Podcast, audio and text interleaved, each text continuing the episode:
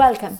My name is Erika. I'm one of the co-founder at 33 Sport Nutrition. And today on the show, I have with me a multi-champion ultra runner, Anna Marie Watson. Uh, I had an interesting conversation about her running journey, from finishing big races to winning big races. Uh, she did so many of the most iconic races, UTMB, Marathon des Sables, the Ona Bruten event, Ultra X. We are going also to explore the world of sleep deprivation because a long distance runner they experience quite a lot. Um, we did explore also the testing your DNA. Uh, Anna Marie, she is also a motivational speaker and she helps people to reach peak performance through the flow state. So, how to get into the flow state and how to stay into the flow state. Uh, she's sharing with us so many tools that any athlete can use to raise their own gain. Uh, sharing tools and making an all natural sport nutrition is our mission. You can find us at 33shake.com. Let's go into the conversation with Anna Marie Watson. Welcome, Anna Marie Watson. Uh, you are a multi champion. I'm so excited to speak with you. multi champion on the podium so many times. Um, okay, you. Um, I want to know more about uh, your running journey. So, starting from a finishing r- racer uh, to a winning racer. So, let's say it's a completely different. Uh, personality identity shift uh, from someone that is uh, a participant to a race to to someone that actually is the protagonist on the podium. Tell me, tell me, tell me the your journey on uh, running. Wow, wow, where to start? And thank you so much for that really kind um, introduction. I'm not sure I've ever been called a multi champion before. That's definitely a new one.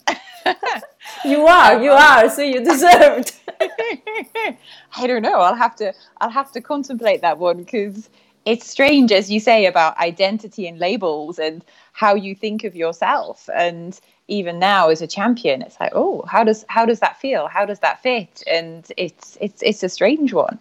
Um, so uh, my running journey and i always love to hear about people's running journeys. We all have um, our own unique pathway into this amazing sport and you can just learn so much from other people so um, just to offer like a little snapshot into my backstory it's not that i've always been up there on the podium by any means. I'll admit i've always been pretty active. Um, i love the outdoors though the classic sports at school, uh, netball, hockey, running around chasing a ball, I will hands up admit was just not my forte. Um, I used to schedule my piano lessons so I could avoid them until my PE teacher kind of got wind of this and wrote a letter to my my parents, which unfortunately put an end to that, and I was set to endure getting wet and cold and muddy on a hockey pitch in Newcastle in the 80s, which wasn't really much fun. And um, that said, I've always kind of dabbled in running. Um, though I was in the army for nine years, and I know that it can be portrayed that you know that you're in the army, you must be super fit and um, marching everywhere with really heavy loads. And there is an element of that though for me i'm definitely a lot fitter now. I've left the military and i have the opportunity to kind of structure my own training. Um, i have been in the ultra running game for a while now. I did my first ultra back in 2008 and that was the one that you kind of alluded to earlier where i was very much back of the pack. The aid stations were pretty much closing as I went through. So I was kind of trying to grab, you know, the odd smashed up crisp and kind of bit of cheese that was left to kind of fuel myself on the way round. And I look at pictures now of what I was wearing um, with really heavy boots, this massive big fleece. I didn't even, I had a watch, but it broke halfway round. So I remember stopping and borrowing my mum's watch, which was a pop, proper, you know, with dial and hands, just so I kind of knew what time it was. Um, so, you know, fast forward um, to 2017 when I did the UTMB, back in 2008, there's no way I could have done it. I wasn't physically, mentally, emotionally ready. Um, so it's definitely been a, a long journey, and it's not just the running. And that's the thing; it's very much getting the kind of the fundamentals sorted. It's about that consistency. It's about getting your nutrition right. It's getting about your mindset right, your sleep, your recovery. And I was definitely one for junk mileage in the past. Um, very much in that kind of grey zone that doesn't do anything for you, it just kind of wears you out. You're not getting any faster, you're not recovering properly. So, working with my coach, he kind of keeps me on track. And I do uh, for me, having that accountability uh, really, really helps. And it's been a total mind shift of, oh, I'm actually now, you know, I'm an athlete how do you then kind of own that label as a runner as an athlete as you know even as an elite the whole elite kind of pro and i'll put that in brackets you know what actually does that mean? Um, is it because you've got so many extra points which let's be honest how they create them is a bit of a dark art. Um, though how does that then support you and drive you forward. So it's still something that for me within my identity i'm still kind of getting to grips with.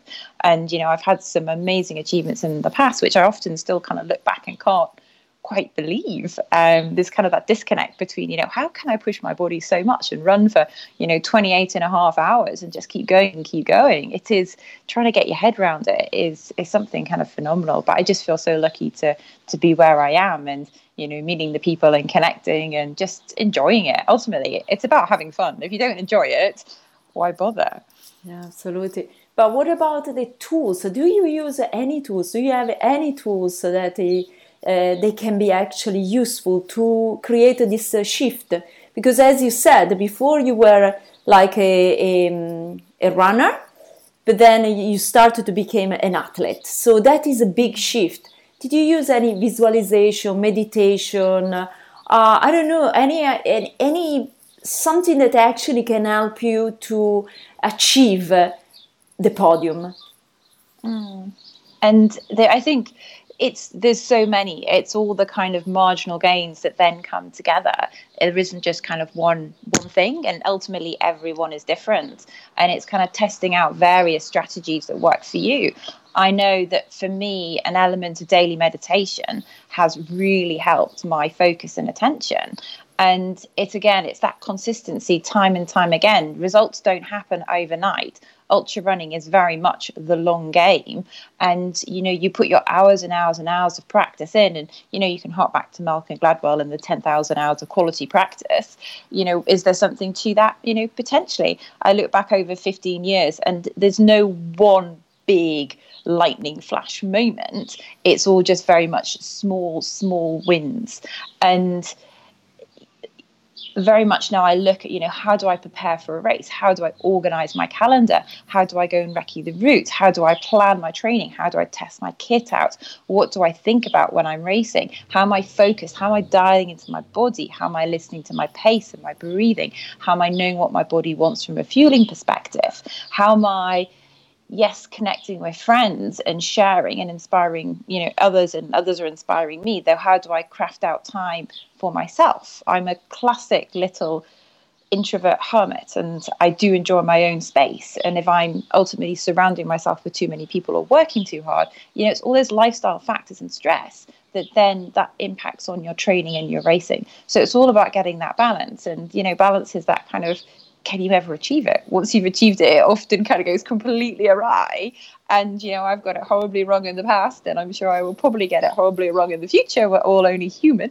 Um, it is just when it does kind of go a little bit off track, how do you pull it back? And ultimately, then how do you not beat yourself up over kind of having to relearn a lesson that you probably learned about 10 years ago and you know this stuff, though it just kind of slips. But, you know, that's life. Yeah, definitely. And uh, thinking about, uh, you were speaking about that you do daily meditation. Which kind of meditation do you do? And have for how long? How many minutes uh, a day? So I have to say I'm a Headspace fan. I find that the 10 minutes in the morning that works for me. It doesn't work for everybody, and there are various apps available. Um, though I've been using that, and it's just it's just easy. It's now part of my routine. It's just you know I get up, I do my HRV. I use that as a test as well. So I use an app, you know, again, various um, available. And that, you know, it's tracking, you know, levels of stress, how am I feeling? I, you know, you identify the pattern and trends within your life and actually, you know, what, what load have you got on your body? And I think just kind of quantifying it does kind of then enable you to kind of test and adjust things as necessary. So I then, you know, get up, do my headspace, sit on the floor, cross legged. Um, and I just find, you know, without looking at my phone. You know, that temptation before you even get out of bed to look at your phone and uh, you know, I've got all notifications turned up, so turned off, so I don't get that little kind of red. Oh, I've got so many emails. Oh, I've got so many messages. It's like I that's I feel that then you're starting the day in a very reactive mode. And for me, it's okay. So how do I want to set myself up? How do I want to proactively create the day so I'm doing what I want to do. I'm not constantly responding to the needs of others. And, you know, within my work as a coach, and it very much leads into this, you know, I spend a lot of my time serving others. So ultimately, to be able to do that, I need to look after myself. And how can you make sure that, you know, I, I'm well, I'm healthy, I'm alert. So when I am then working with clients, for example, I can you know provide the quality service that I want to. And it also comes into my training. I want to be able to set myself up and use my training. So I focused on that moment. I don't want to be doing a training block so I'm you know thinking about something else or um, kind of preoccupied with um, something that you know is on my to-do list or i'm kind of you know got some emotion running about something because of a conversation i've had with somebody. It's very much i want to be able to use my time and focus on that present moment um, I am a planner. I do tend to think ahead a lot. For me, it's all about the future. So actually, the meditation forces me back into that moment to just enjoy the moment. Ultimately, all we can control is that moment in time. We can't influence the past, it's happened. We can't influence the future, it's not unfolded yet. All it is is that moment. And meditation for me really helps bring me back and, and forces me to pause and yes, you know, there's times when you sat there and your mind is all over the place and random thoughts are popping in. And you're just like, God, where's that come from? It's like, stop, still, breathe, pause. Um, and I am on a mission to do like a year. I was absolutely gutted. I got up to, I think it was 230 days in a row. And I missed one because I was traveling and the time difference oh, went away. And I was just absolutely mortified my husband thought it was hilarious, which did not help. I was very cross with her. so now I'm back, and I think I'm on 267 this morning. So I'm, I'm definitely I'm going for a year. It's going to happen. Fantastic, fantastic. That's great. Uh, you were speaking about it's kind of interesting uh, exploring a little bit this uh, um, meditation, so the connection more with your body and your mind. Are you using that tool uh, or this connection that you are creating more bonding? Um, through the meditation? Are you using also that while you are running? Do you think so that actually can help to understand better your body, your necessity on long distance? Totally, definitely. And being able to have that awareness of that present moment when you're in the body and whether it is you know a bit of a body scan um, whether it is kind of coming back to your breathing, those are kind of the two classic meditative tools, which when you say them, it sounds like so easy, though actually in reality, just to practice, it can be really quite challenging. Um, though yes and when i when i'm running it's it is it's all about focus it's all about that mindset when you drift that's when things kind of start to drift so for me when i'm doing um, an ultra race it is just as much a mental as a physical as an emotional. And yes there's an element of kind of for me spiritual connection particularly if i'm up in the mountains. I just love being alone and particularly at night you know when it's getting dark and then the, star- the stars are kind of coming out having that connection to you know the, the to nature and the wider environment i just think is really quite beautiful. And it very much reminds me of you know yes a sense of awe at the world but also a sense of insignificance of me kind of a tiny dot on this amazing planet that we live on yeah, it's very it's, it's nice. You're right. Uh, overnight, there is actually a complete perception of space and time differently because you don't have so many reference around you. It's all black. You just see the stars. So probably the time, the idea of time, is completely different. I would imagine. Mm. And that's that when you bring the whole time. For me, it links into flow, and flow is one of my kind of passion projects as a performance coach. Um, the concept of flow is absolutely fundamental. And, you know, I would describe myself as a little bit of a flow hunter or a flow junkie. How can you kind of seek out that perfect moment? And yes, you know, in the past it's been called that kind of runner's high with the endorphins kind of rushing around your body, though it's been really interesting with the developments in neuroscience over the last few years, how they've actually discovered it's much more than that and how you can kind of, you know, in a way, train your brain, train your body to be able to enter flow more easily, eke it out for longer. Um, and ultimately, when you're in that to flow, you're performing so much better. Um, and that's, you know, time does almost stand still because actually the the part of your brain which is measuring time is becomes disconnected. So yeah, kind of what is what is time? So people that don't know exactly what is the flow state, how can you mm. define? How can you make people understanding for the for the one that they don't know what it is. Yeah. So flow, flow is that perfect moment where everything kind of comes together and it just feels effortless. You're absolutely kind of floating along, um, and time stands still. And I would definitely encourage anybody who is kind of intrigued to check out the work of um, Csikszentmihalyi, which the name itself is an absolute mouthful, and I do apologise to any Hungarian if I have totally mispronounced the name. Um, but he is the grandfather of flow, um, and the story behind it was he was um, really interested in you know what what makes people happy. When are people happy? He was he was living in the 1950s, um, post-war, so as you can imagine, kind of kind of quite a time mm. of depression and rebuilding the economy, and he was kind of almost the forefather of forefather of um, positive psychology. So he went around the world and interviewed a load of people from uh, motorcyclists in Japan to Navajo sheep herders to people working on a kind of mach- uh, factory assembly lines in Chicago to jazz musicians. And it was very much, you know, what, what do you feel when you're at your happiest, when you're in that moment um, where everything kind of, you know, stops? And the, the, the way that people described it was flow.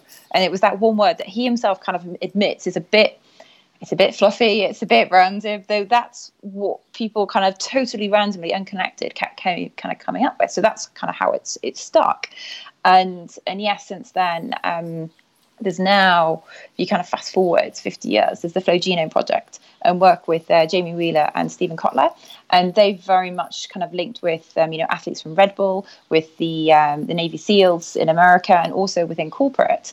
Because uh, you can imagine that organizations and business are really interested in, you know, if people are you know, up to five times more productive when they're in flow. Kind of clearly, the business world would want a little bit of that, but a lot of it has come from the extreme sports world, um, and kind of it's pushing your limit. It's getting that balance between the, the challenge and the skill ratio, so that you're kind of in that sweet spot of flow.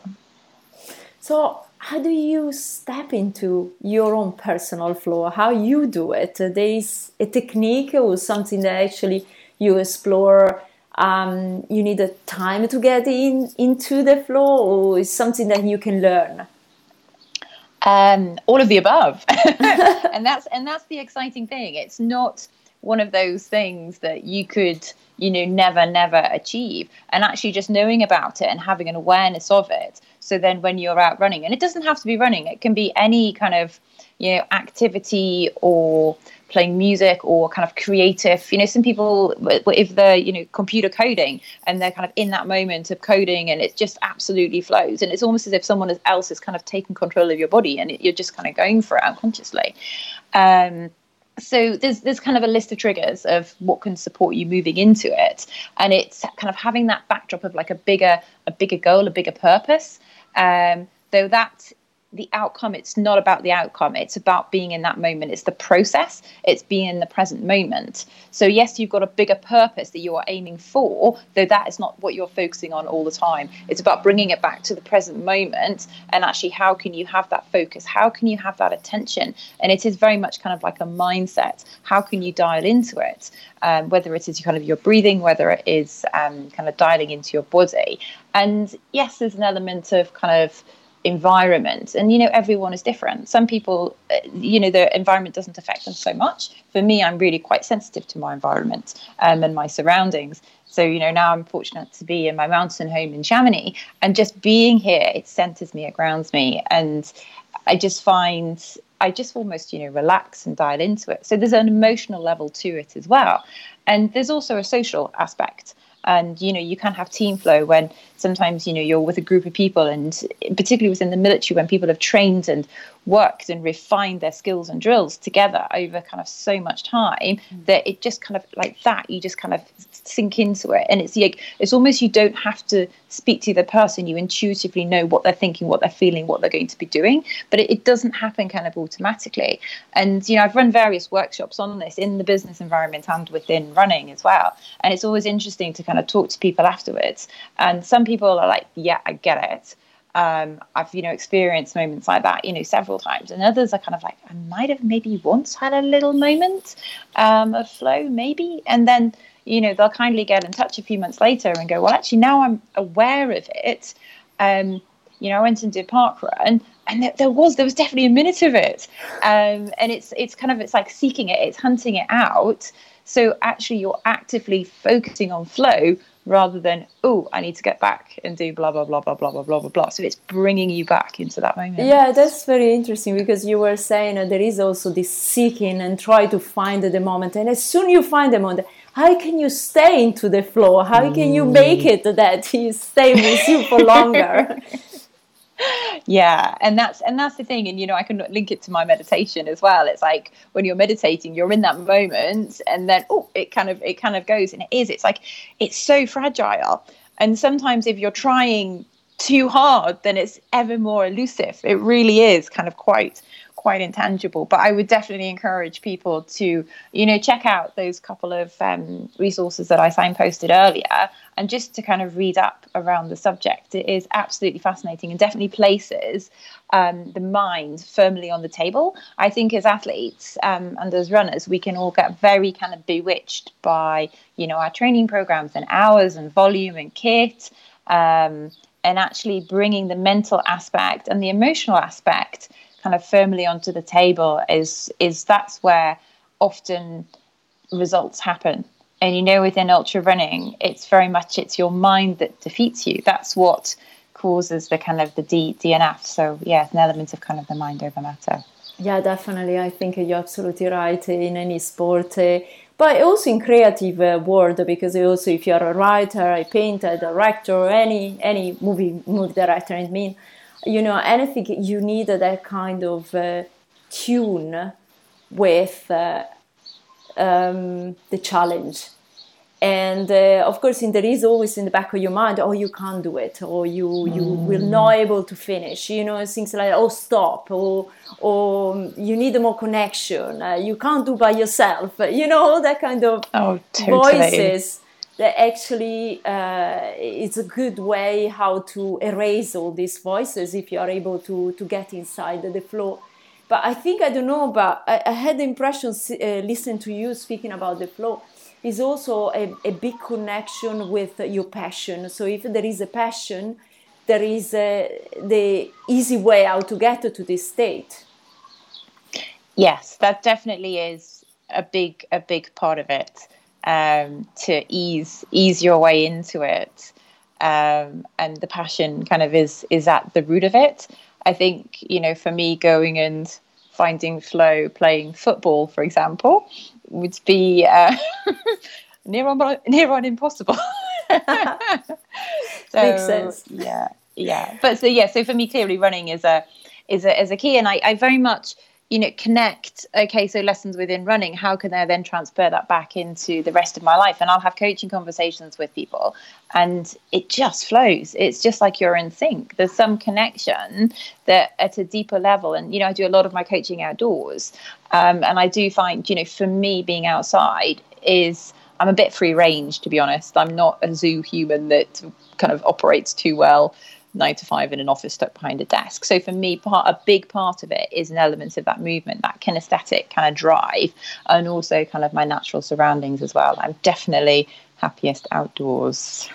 Uh, yeah, definitely. I can see your pass- the passion for the outdoors, and also how you was able, you were able actually to integrate you as an entrepreneur or founder, also the Reach for More and I find it fascinating uh, this walking and talking, coaching conversation that you are leading.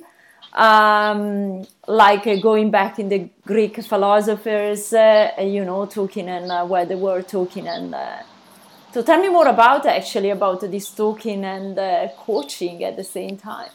Yeah, and and and it's now I kind of in a way look back on my coaching journey and how that's unfolded um, almost in parallel with my running kind of journey. They're very much both kind of interconnected, and the lessons I've learned from both, and the lessons I've learned about myself from you know going through my coaching kind of qualifications and working with a variety of coaches. I kind of that's given me a lot more self awareness and confidence that then I can then kind of draw into my running.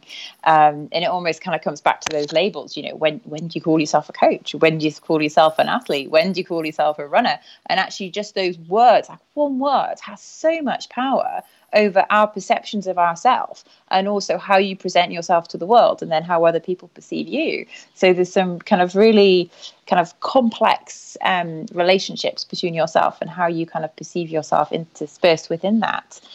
Um, though bringing it back to the walking and talking coaching you know now it's just such a natural ingrained part of my practice though when I started off on my coaching kind of um, journey, it was not that way in the slightest. And as with you know a lot of training, a lot of formal training, it all happens indoors, and you all kind of sat in a conference room, kind of sat there having conversations, and I almost felt a little bit confined and constrained. And whenever I had the chance for a peer coaching kind of session, I'd very much be like, can we go for a walk or can we maybe stand on the balcony outside just to get a bit of movement going? It's almost for me that having that movement, even now as I sat, I'm kind of like bobbing about a bit.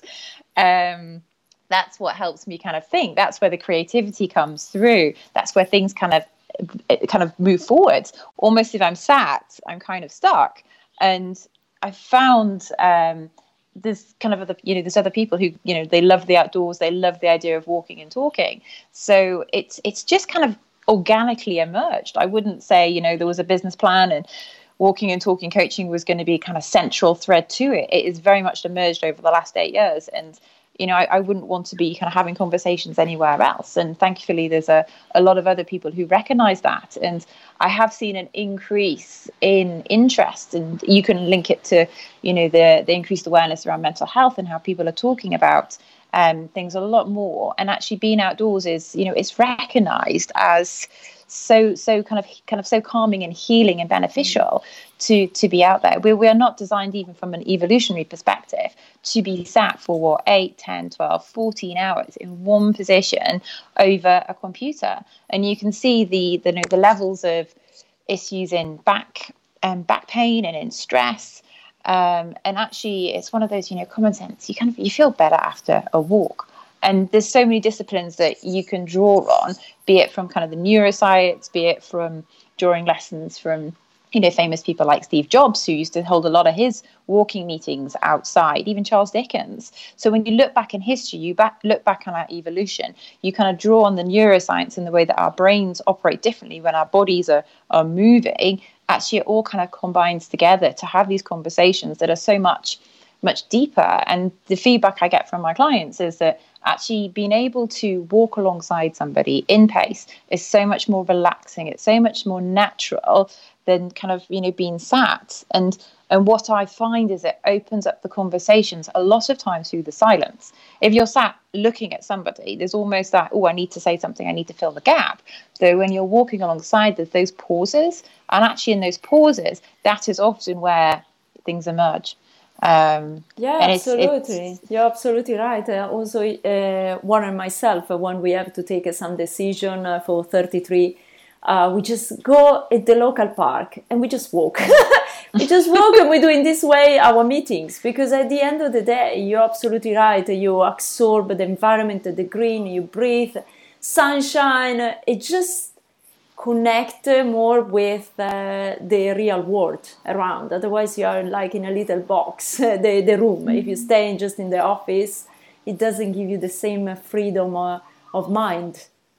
Yeah, and I, I do. I find it as as a society within education, within business, we are culturally expected. It's our norm is to is to sit and I know for me that experience of being stationary, I don't feel, you know, as alive as I could be, as if it's, you know, I'm outside walking or, you know, yes, I appreciate within my business there's times where, you know, I do have to sit down and get on with things. Though how can I structure my day? How can I split it up so that there are those those breaks? I know that your father was a very good runner. So you grew up watching your father coming through the finish line many times. Uh, but because at the very beginning of your you were not at the very beginning attracted to running as you said at the beginning of the of the show um, I was wondering. I know you did a, a, DNA testing. I was wondering if you, what did you discover on your DNA testing? There was also something related to the gene, uh, also toward running. There was something about being athletes. Um, yes. So my father always takes full credit for my running. Bless him. he he was he was a re- he was um an amazing athlete. Um, a fell runner, one of the one of the, the fell runners who kind of trotted up and down mountains in the Lake District and was very much, you know, part of that legendary kind of Joss Naylor, Billy Bland. We'd spend a lot of our weekends over camping. And my memories were that it was generally raining um, and we'd sit in the car waiting for my dad to finish a race. Um, though I will caveat that my brother and I did take part in various junior fell races, um, which was um, great fun. Though I vowed that I was never going to be a runner and I was going to do something different. Um, yeah, that hasn't quite transpired, has it? Never mind. If you can't beat them, that you might as well join them. But yeah, coming back to the DNA fit, which was absolutely fascinating, and um, that I did, it must have been back in about 20, 2015. It was, um, I met um, an incredible lady, um, Kim Ingleby, on a coaching course actually in Bath. And she is kind of qualified to um, run through the DNA fit process with you. And you know, I know that there's uh, different companies out there who it's it's something that's gained a lot of interest over the last kind of three or four years as people kind of discover how that they can, you know, work with their genetics. Um, clearly, the genetic factor isn't the only thing, and it is very much impacted by the environment. Though, just I found by having that knowledge around your your genes, okay, how can you kind of tweak things? How can you dial into things? Um, I will kind of caveat that this was kind of a larger part of you know switching up my nutrition, so it, it wasn't just a kind of a one off. It's kind of very much formed a a blend of a load of different elements that have come together. So I was already kind of tweaking my nutrition, switching things up.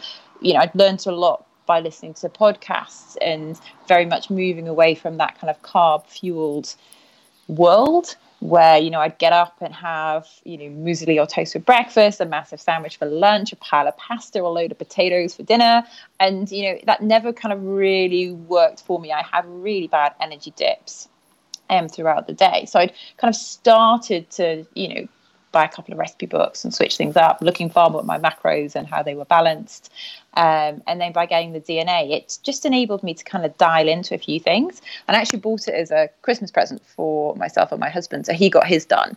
And just seeing the differences um, in our needs was really really kind of quite insightful. He's got um, he's half Maltese, so having that kind of Mediterranean influence come through and what his his needs are and then what our needs are. And I think sometimes when you live with somebody, you very much will kind of cook and eat the same things. Whereas actually, how is that meeting what your body needs? Are you, how are you kind of fueling yourself?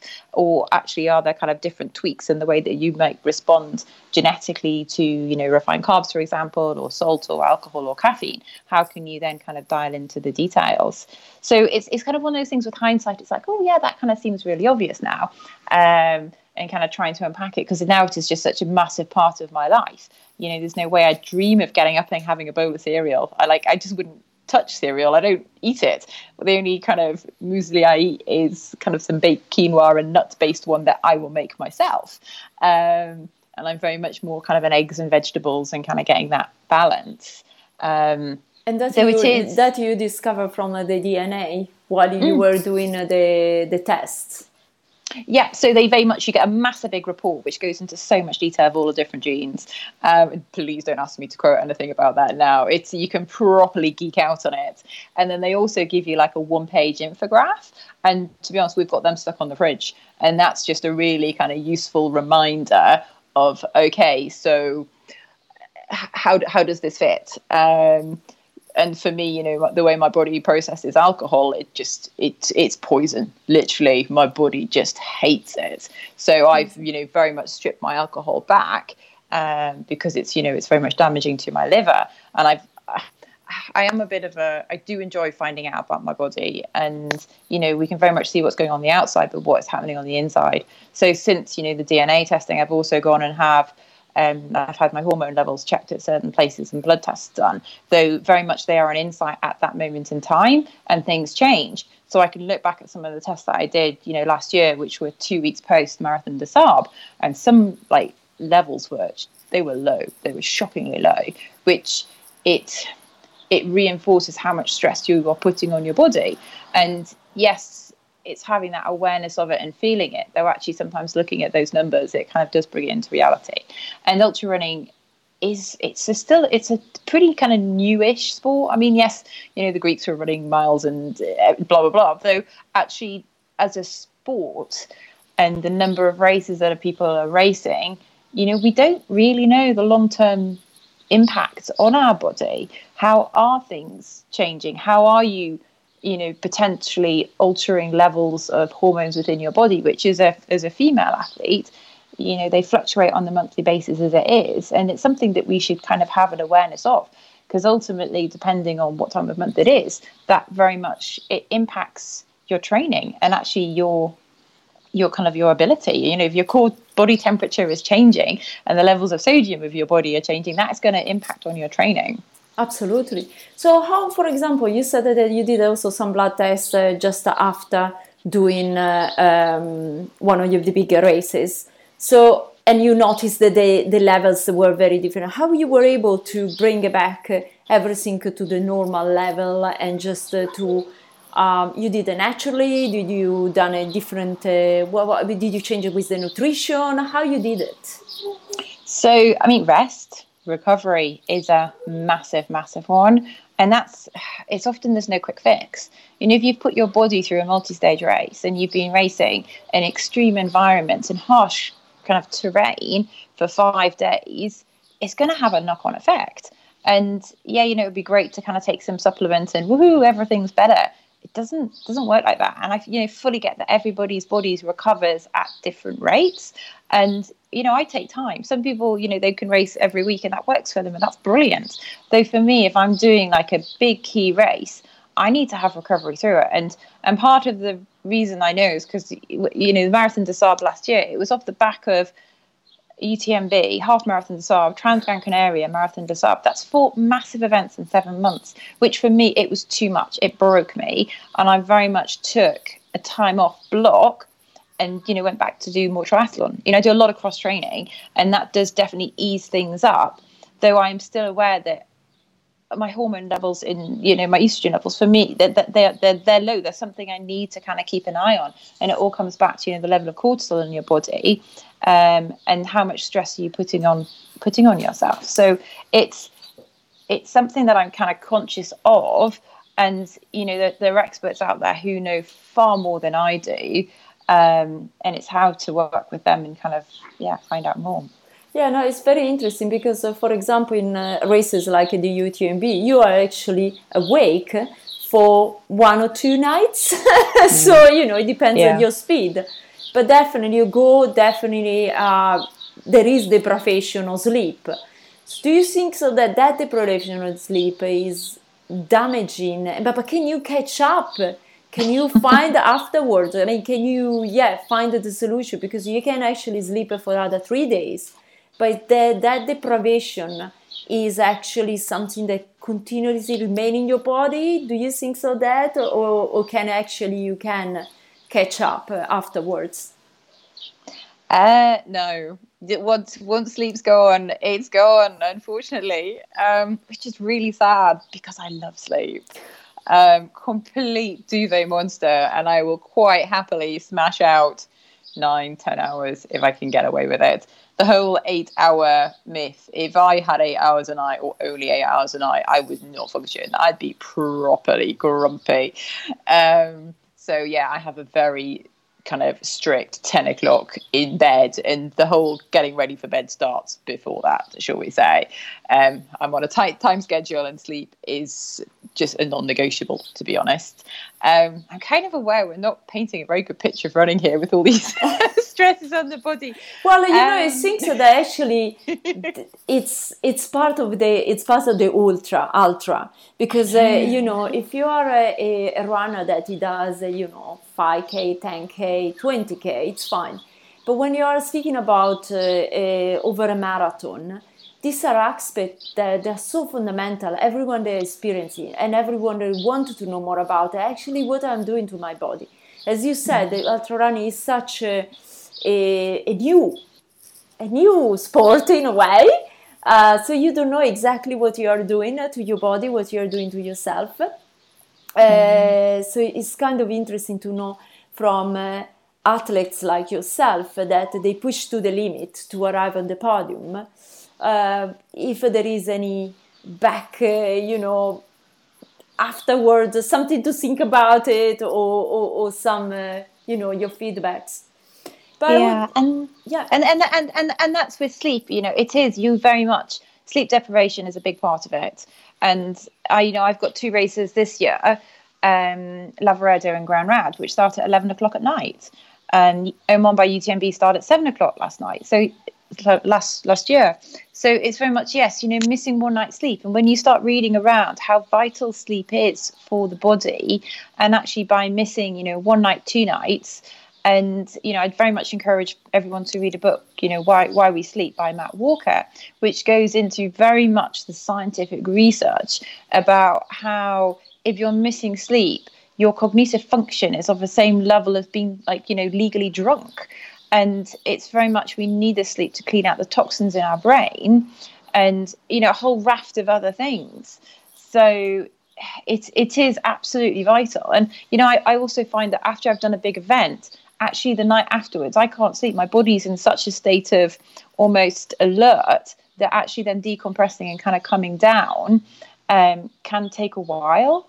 And you know, I'm trying now that, you know, after UTMB, I was in a complete fog, a total haze for about two or three days afterwards. I was so exhausted. So it's, you're putting so much into these races. Actually, afterwards, how can I plan? How can I factor in that I've got two or three days rest, that I'm not kind of coming straight off, jumping straight on a plane? Because that, in effect, is putting your body under, you know, a completely different stress of going up at the altitude. And how does that then affect your legs? Um, in your body and your recovery, but also kind of from a work perspective, maybe potentially not having like a vital meeting kind of two days later because I'm probably not going to be talking too much sense. Yeah, that makes a lot of sense.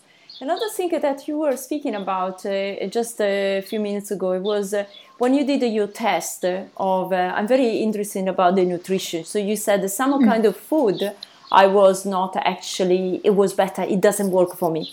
So mm. through the DNA test, you were able to see the analysis and pick up what the things that are not making you feeling so well, or in mm. any case, they don't need to tune properly with your body. What did you discover? And uh, uh, yeah, how do you okay? How you replace food? Did they give it to you a list of food that you can eat, other that you is better that you avoid? How does it work? Yeah, so it does it does go into that detail. So as a broad brush, like very much the refined carbs for me was my body just the way it processes.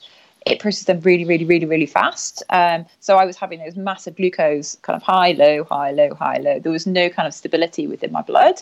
Um, so very much by removing kind of the refined carbs, that was then that that's definitely smoothed it out. What I have noticed is as I've been dialing into my kind of monthly cycle is that actually there's a week when and as females as well it, it, it kind of comes down to the how fat adapted do you become and there is a danger that actually you take out too much carbs and actually we need it and particularly within the kind of the a, a certain week kind of before um our kind of monthly cycle, you, you want to be having more carbs, and often your body does crave them. You know, reaching for the chocolate when you kind of do your your PMS, it's because your body kind of wants that level. So for me, it's like okay, so I'm aware this it's this week. How can I kind of shift my diet up? How can I bring a bit more kind of sweet potato or potato um, into my diet? So I'm kind of getting that, and it, it kind of comes back to fueling properly. And I think a lot of athletes often don't fuel or don't eat enough. I think female athletes are w- uh, worse at this. And there's um, kind of uh, the syndrome which is kind of been named, you know, REDS, um, reduced. Oh, don't ask, don't quote me. R E D S. Um, and Renee McGregor's been doing amazing work on that, and she's got her book or, Orthorexia, which kind of brings out actually the disordered eating patterns that a lot of athletes do have. And yes, you know, for me, a low kind of refined carb diet works, but that does not mean it's a no carb. And I think there is a danger that people cut out so much carbs then that they're not getting kind of what their body ultimately needs. Um, so yeah, so that was a big element of it for me. Um, for, and it kind of goes into things about salt. So you know, for salt, for me, I don't need you know masses. They ultimately, you always have to remember this is just the genes, and the, the environment does have a factor. So yes, from a salt perspective, okay, genetically, I don't need extra salt. However, I'm racing in the mar- you know, if I'm racing in the Sahara, I will need an element of kind of getting that right. I was advised to supplement with omega three, so I use. Um, a, you know, a fish oil, um, that I tested. Okay, so what were my levels? And the ratio of like omega three to omega six, which in in a, in itself is you know a massive big kind of science research area. And again, it, the ratios were not great. So move forward, you know, and I, I, retested six months later, and they're kind of they're balancing um, balancing out. There's still a bit of work to be done, and um, so that is like basically now a part of my you know my daily you know, supplement is it part of my my food plan? And you know, bringing it back, I very much the, the whole diet word I, I hate diet. The diet is just it's not sustainable for me. Ultimately, it comes down to eating real food, where you look at it on the ingredients. Okay, are there more than five ingredients on the label? Meh. Do I actually know what they are? I don't know what that means. Okay, it's some kind of franken food that ultimately I do not want to be putting in my body. Park. And yes, you know, I go for quality meat. I love going to the farm shop. I get the egg, my eggs from you know, you know, the chickens around the corner, which I can see. So it is very much coming back to that kind of, you know, that real food. Eating meat, I know where it's coming from, and cutting back as well. So making sure I've got, you know, more fish in there. Yes, eating getting kind of my kind of my vegetables. Um, and and yeah, when, when we don't have to. yeah when you when you are uh, performing which kind of food that you bring with you because of course a longer distance uh, you need actually uh, a little bit of variety and you can't give only one thing to your body you know it just ask you you know different things which is your typical picnic portable while you're doing uh, your UTMB or big races or now for the Lavaredo what are you bringing with you and and that is um, a picnic is definitely the right word that you use to describe it. I do like a little bit of variety and aid stations. Um, when I can have my husband, who's my kind of my support team. I've, I've trained him up over the last few years, and he does do a phenomenal job. Bless him. Uh, but he will very much have a hamper with a selection of goodies for me to um, sample. And um, I kind of work a bit from a book. Um, Feed Zone Portables, which is actually aimed at cyclists. Yeah, I know very um, well. Yes, it's, yeah. it's, a good one. There's a lot of really good uh, good recipes. Actually, Warren yeah. he did use it when he did uh, the Lavaredo and when he did also the ah. UTMB. Um, uh, he did use a little bit of rice uh, rice uh, solution, you know, rice cakes mm. that they do sweet and savory uh, despite yeah. of, of course using also all our products of 33 but but yeah. but a little bit of uh, also that actually is kind of good and and that's and, and and it's often you know you can train and it's you know you always want to be testing your nutrition out when you're training so often on a race you know sometimes i just don't know what i'm going to fancy so actually having that kind of range and then just being able to pick up like a little, as you say, I, I had some of the rice ones as well, and also some of the the savory kind of muffins um, that I'd, I'd made up, and just being able to have those, those little portable packs that you can take with you. Though ultimately, you know, that's fine for like the UTMB and Lavaredo. When you go to Marathon des Sables, for example, it's kind of a slightly different game. So you know, the nutrition is very much depends on the race. Um, you know, how much support you're you going to get? How much am I going to carry? And you know, I definitely want to kind of share about my experience with 33 Shake and how I first stumbled across you guys because um, I was doing the marathon sub. I've done it twice in 2015 and 2018 last year. And it was the long day on 2018, and one of my tent mates, unfortunately, he he got timed out like the day before, and you know, which is really sad when you've invested so much time in training. Um, Though it does mean that for everyone in the tent, if someone has been timed out, you can generally get a bit of dibs on their food. So he actually had one of your chia seed gels. And oh, I was oh, like, oh, great. oh, I've not, not had one of them before. Oh, I'll, I'll test one of them. Thank you very much. So I had that in my pack for the long stage. And I had a real, really tough long stage. I don't know what it was. I never normally get any gastro issues at all. But literally, um, we started off, and you know, you have the top 50 men, top five females. Everybody else just trotted into the distance, and I was just like, I need a bush. No, I really need a bush. Um. And yeah, the salt plains of the salt plains of the Sahara Desert, there's not many bushes, um, so that wasn't really the most pleasant experience. And I literally, I could not keep anything down, apart from your your gels. They they literally i was like oh i've not used this before. And clearly you know you don't want to be trying anything new in a race but i was desperate. Um, and the nutrition and the nutrition that i had was just not working for me. And the stuff that was working for me I, I, I often take dates to be honest. I find dates just really and i'd gone through them all. So i was like okay so i've got my bars which they were too they were too heavy. Um, i just needed something light. So the 33 shake worked a oh. I'm so I'm so glad because uh, uh, thanks so much for to mention us and thanks so much. Uh, actually, I'm so glad to hear that because we are making everything with passion and. Uh, we are putting the best ingredients and everything, and we know how chia seeds are fantastic and also are very good for um, omega that you were speaking about before omega 3 6 and 9 that is perfect, perfect also to help you out for your omega. And the body recognizes it as a real food.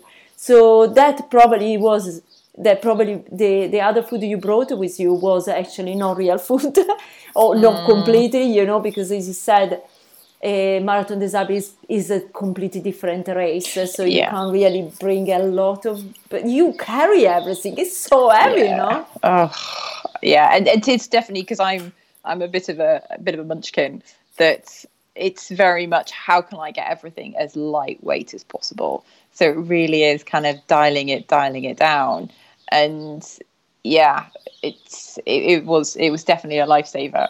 and having having then tried, I was then keen to kind of test them out again. And particularly when I was like, "Oh, I can put coffee in it." Mm, now that is my definite definite for winners. Yeah no a little bit of a coffee lover. Yeah but also because you don't want a caffeine all the time so that uh, coming in a dry format you can actually add extra carb if you want to add in some fruit juice.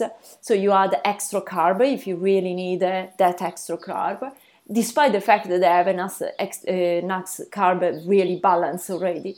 But you can actually customize but as you customize in reality you add the properties. It's not like just, just the flavor basically. Mm. so they have this and also come a, a dry. I think uh, you can pack easily when you are doing yeah. a multi-day race or longer race. Uh, it's heavy. You don't want to bring with you water then you can get water no? So you can i know. Yeah and I, I mean i have to admit i've never I've never I've never used gels. They've never they have never ever worked for me. Yeah. Um, and the thought of them actually makes me feel just utterly sick. My husband, he he does, and after a race, you just see this slime everywhere. It's just disgusting. I'll have to convert him slowly onto 33. I tell you, we won't tell him. I tell you, I tell you one secret. One, one of the discussion we did in the park, that the local park, it was just that. uh, we were thinking, shall we call it jazz or we not call it gels because it, it has something completely different. But, but people they know energy gel. So if you call it differently because they say it's not actually that gluey stuff, people they probably don't recognize it. So let's call it chia energy gel, and people they will when they try it they understand the difference. But that was one of our big talk, walking talk meeting we had in the park. Ah, yay! And this is, I would just, I'm just, just kind of coming back to that. Everyone who is kindly listening, it's like I challenge you all to take meetings outdoors. Like, just do it the next time. Like, look in your schedule and go right i can take this one outside. And you know i kind of get not every meeting you can kind of have aside. Sometimes you do need that whole powerpoint and laptop and taking notes blah blah blah blah blah. Though you know we have phones you can make notes on. Your phones you can take a notepad with you. So there it is. The challenge is set. Do yeah. It. what can i say? You're a sophist uh, wandering from place to place uh, delivering inspirations uh, and inspira- uh, really inspiring talks so, speaking about that, just the last question. I would like to know from your wisdom uh, do you have one resolution that can help make your life easier? Oh, on the spot, on the spot. One solution that makes your life easier. Sleep more. Love it. Love it. I think, um, yeah, just one. Sleep more. Get outside that's kind of two. It's a bit of a cheating. And eat real food. That's kind of three. well, it's one resolution. One's a resolution, you know, it's just like three things in one.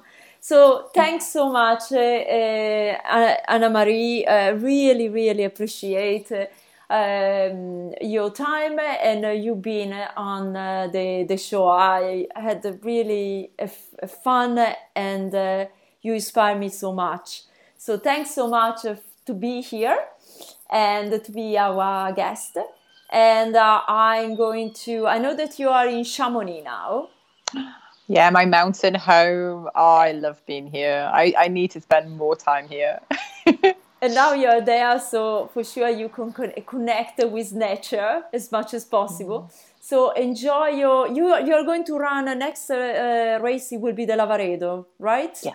Yes. So yeah. good luck for that. Enjoy it, and uh, I'm looking forward to check it out uh, all on your social. Speaking about social, if people they wanted to know more about you, um, how they can get in contact with you? Can you give me your Instagram, Facebook, Twitter? How they how they how they find you? Of course, of course. You always need a little bit of social, um, and I would love to hear what people kind of think of any of the range of topics that we've been talking about, be that flow, be that DNA testing, be that heading outdoors. Um, definitely um, just kind of connect and share. Um, so I'm pretty active on Twitter and Instagram. We've got the same handle going on, so that's pretty easy to find me, which is at and then it's RFM Coaching. So that's RFM Coaching. And then my website is exactly the same www.rfmcoaching.com. So that's RFM standing for Reach for More, which I really kind of encourage everyone to kind of reach for a little bit more across their lives. Fantastic. So thanks so much. And uh, yeah, enjoy your race. Enjoy actually now the nature, the real nature that is surrounding you. And uh, yeah, thanks so much to be our guest today. Oh, thank you so much, Erica. It's been an absolute pleasure um, speaking with you today. And it's just really lovely being part of the 33 Shake team. You've got an amazing product. And it's just about how can we persuade the rest of the world that it is full of real food and not packed with all the nasties that everything else seems to be these days. So thank you so much. Thanks to you. Thank you. I hope you enjoyed this episode as I did while I was recording it. Sharing tools and making an all natural sport nutrition is our mission. You can find us at 33shake.com. Thanks for joining in.